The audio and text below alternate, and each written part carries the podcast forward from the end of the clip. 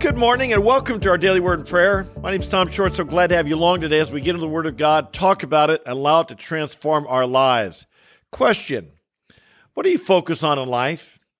If there was a way that you could change your life, would you want to take it? I'm going to share with you a secret today. It's an open secret. It's not a first time you maybe you've ever even heard it, but one we need to constantly be reminded of. And that comes from the book of First John, chapter 3 and verse beginning with verse 1. Here's what it says. See how great a love the Father has bestowed upon us, that we should be called the children of God. Wow. And such we are. For this reason, the world does not know us because it did not know him. My friends, what a great love God has given to you. If you're a child of God, if you've come to faith in Jesus Christ, God has given you a treasure beyond measure. Always appreciate it. God has bestowed his love upon you. He's given you something more wonderful you could ever get from anywhere else. The most wonderful gift of all. God has made you his very child. You're special. The world doesn't know this. The world doesn't understand this. They did not know him, and they may not know you. They don't appreciate you. They don't understand what you have. Indeed, often as Christians, we are marginalized. That's right. We live in a culture here in America that has often uh, lifted up Christian morals and values, but those days seem to be diminishing, especially in certain parts of the country. And so the world doesn't not recognize us as it did not recognize him. But we have the Father's love. We have the Father's approval. We have the Father's blessing. Well, we continue on though. Beloved, now we are children of God, and it has not yet appeared what we shall be. But we know that when he when he appears, we will see him, we'll be like him, excuse me. When he appears, we will be like him, for we will see him just as he is. What an awesome promise. What an awesome future. You're going to see, you're going to be like Jesus because you're going to see him just as he is. There's something powerful about vision. As Christians, we walk by faith. We cannot see God. We cannot see Jesus. We see him with the eyes of faith, with the eye with the eyes of our heart, with the eyes of our mind. And as we and one day though we will see him face to face. One day he will appear. This word means he'll be manifested. The, the curtains will be drawn back. The world will see him. Everyone will see him for who he is. He's no he'll no longer be hidden. He'll no longer be in heaven. It says every eye will see him when he comes upon the clouds. Every eye will see him. In that day, every tongue will confess he's Lord, every knee will bow to him. But when we see him like that, we will be like him. Now, that doesn't mean we'll all look identical to him. I don't think we'll not all be his clones, but I think we will have a glorified body.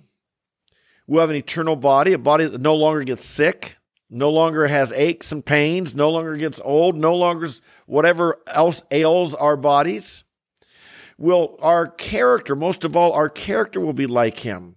We'll be perfect, we will have been perfected in love, in, in goodness, in righteousness. We will have received, right now, we've received the very righteousness of Christ, but then we will be made like him. We'll be holy as he's holy. What an awesome, awesome, awesome thing. Now, I want to encourage us. I want to go back to our verse because I want to bring this not, not to what it will be like that day, but I want to remind us what we'll be like today. Let's look at the very end of this. It says, Everyone who has this hope fixed on him purifies himself just as he is pure. Wow. Think of the think of what was just said there. Everyone, that includes you and me, everyone who has this hope, the hope that we will be like him. Everyone who has this hope fixed on Jesus purifies himself just as he is pure. There's something about seeing, hoping, visualizing by faith that is powerful. You know, the success gurus out there, they talk about having a vision board. And they talk about if you put up pictures of, like, you know, if you want to lose weight, put up a picture on your refrigerator of a person who's, you know, slim person or whatever. If you want to have a nice house, put up a picture of the type house you want. They talk about visualizing, learning to see what you want in life. And even though that's not what we're pursuing, that's not what I'm pursuing, there's value in in this whole concept of learning to look at something, learning to see something, learning to have a hope for something. As we see it, it, it we become attracted to it, shall we say, and often it comes to pass. There's power in, shall we say, faith, even in a, if it's a humanistic faith or a worldly faith. But imagine if you have the power of God behind you and you're fixing your eyes on Jesus Christ. Yes. Now, by the way, I'm not, there's nothing wrong with losing weight. There's nothing wrong with having a nice house or whatever. I'm not suggesting that. What I'm saying is the primary thing that we should be fixing our hope upon and our life upon is Jesus. And if we fix our hope upon being like Jesus, we will purify ourselves just as He is pure. Brothers and sisters, this is what we need to have on our minds regularly. We need to see our target is Jesus. Our our what we're aiming to is for is Jesus. What we want to focus on is Jesus. Have you ever shot arrows? You know, here's a picture for those on YouTube. If you're on the podcast, you may not see this, but here's a picture of an arrow that hits the bullseye. And and I've you know I've shot arrows a few times. I've shot guns a few times. Uh, more with me, it was basketball. And one thing I've learned when I played basketball, and I learned when I when I coach, is you don't just throw the ball up towards the basket. Or if you're shooting arrows, you don't just shoot in the direction of the target.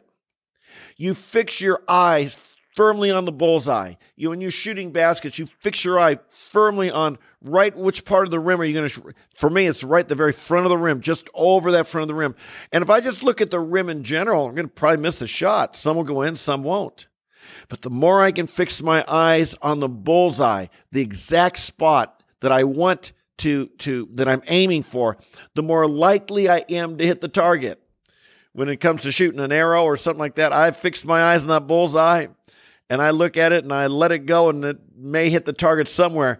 But imagine if I wasn't looking at the bullseye, who knows where it would go?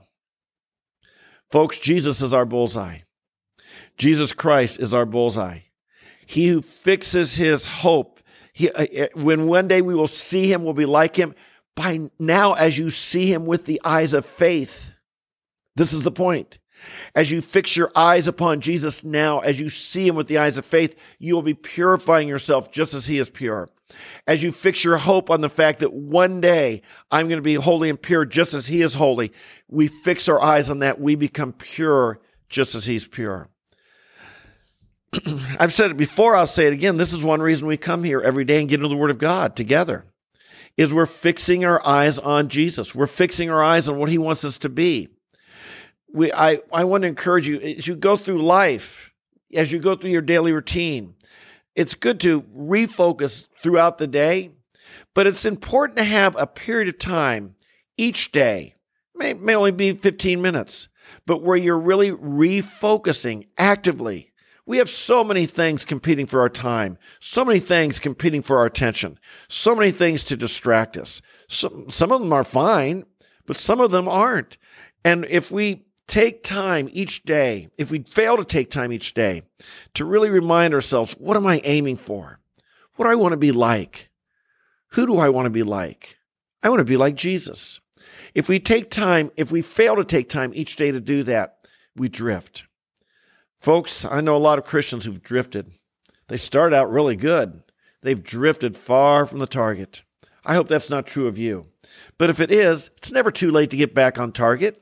It's never too late to once again say, Jesus, I need to develop this habit. I'm going to fix my eyes on you. I'm going to take some time every day, and I'm going to try throughout the day to remind myself. This is what we want to do. Amen. Folks, he who does this purifies himself just as he is pure. What a cool thing is that? That can be your hope. That can be your future. Jesus, we bless you with all of our heart. We pray that for, for the grace to purify ourselves, to fix our eyes on you, to fix our hope on you. We thank you. Hallelujah. We are so grateful that one day we will be like you because we will see you just as you are. Today, Lord, we see you dimly. We see you by the eyes of faith. But one day our faith will be sight. And today we see you dimly. We see you by the eyes of faith. We see you as best we can. We get into the Word of God. We study it.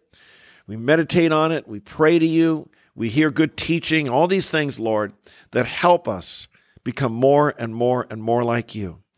We pray today we'd fix our eyes on the target. Jesus, you are the bullseye. You're what we want to be like. Of anyone around, Lord, we see people are successful and powerful and happy and whatever they have, they're healthy or wealthy or whatever they have. And, and that's fine. But Father, we fix our eyes on Jesus. That's who we aspire to be like. And we worship you. And we praise you in Jesus' name. We pray. Amen, amen, and amen. Hey, folks, so glad you're along with me. I hope you've stuck with me this far, and, and it is important to pray.